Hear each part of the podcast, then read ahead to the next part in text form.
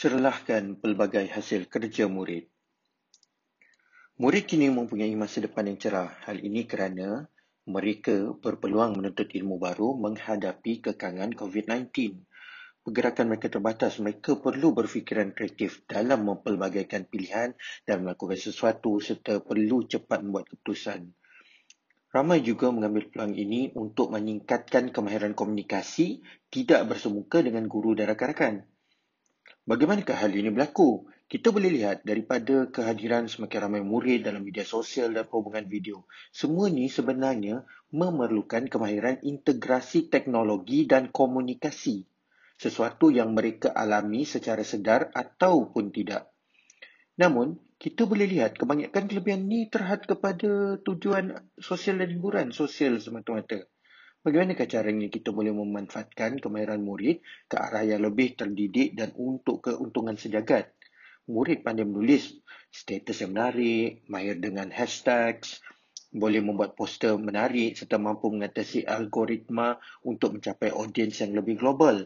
Ada banyak projek dan aplikasi yang boleh mengoptimumkan kemahiran mereka ke satu tahap yang lebih tinggi dan pada masa yang sama dapat meningkatkan pengetahuan dan penguasaan mereka dalam subjek mereka.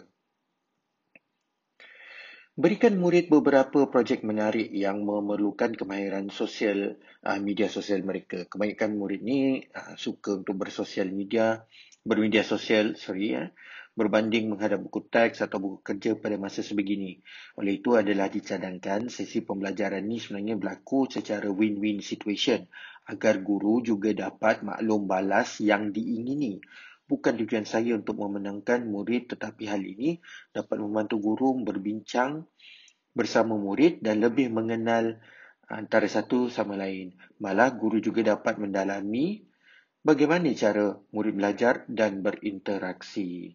Jadi ambil masa ya Ambil peluang ini untuk cikgu sendiri menjadi seseorang yang disegani oleh murid bukan saja dengan ilmunya tetapi sikap terbuka dengan perkembangan terkini.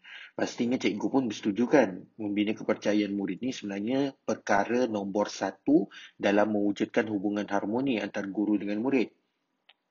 InsyaAllah tiada ruginya kita sebagai guru mencuba sesuatu yang baru kan. Okay, di sini saya sertakan beberapa video uh, daripada laman uh, daripada YouTube channel saya. Antaranya ialah video tugasan murid dengan Canva, tugasan murid membuat sebaran projek dengan Facebook page, tugasan murid dengan Instagram Live, okay, tugasan murid membuat kad hari guru dan tugasan murid membuat kad raya. Sebenarnya semua ini sudah sebati dengan guru cuma perlukan sedikit kreativiti bagaimana mengolah aktiviti pembelajaran dengan kelebihan media sosial di atas. Guru-guru boleh ber-PLC dengan rakan-rakan guru untuk menjana idea. Pastinya ia akan meraih semula semangat murid. Apa yang lebih baik sebenarnya ialah murid dapat menggunakan media sosial sebagai cara untuk mereka menyerlahkan kemahiran mereka dalam pelajaran. Yang itu murid dapat memahami pembelajaran bukan semata-mata buku dan kertas saja tapi ada di mana-mana. So apa kita tunggu lagi? Jom kita mulakan sekarang.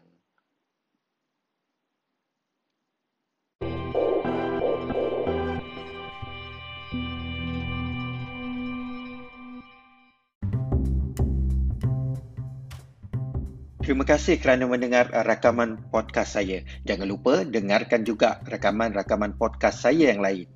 Jangan lupa anda boleh berkunjung ke laman web Mudah Mengajar di www.mudahmengajar.com. Anda juga boleh join kumpulan Telegram saya di t.me slash mudah mengajar dan akhir sekali jangan lupa subscribe ke YouTube channel saya youtube.com slash.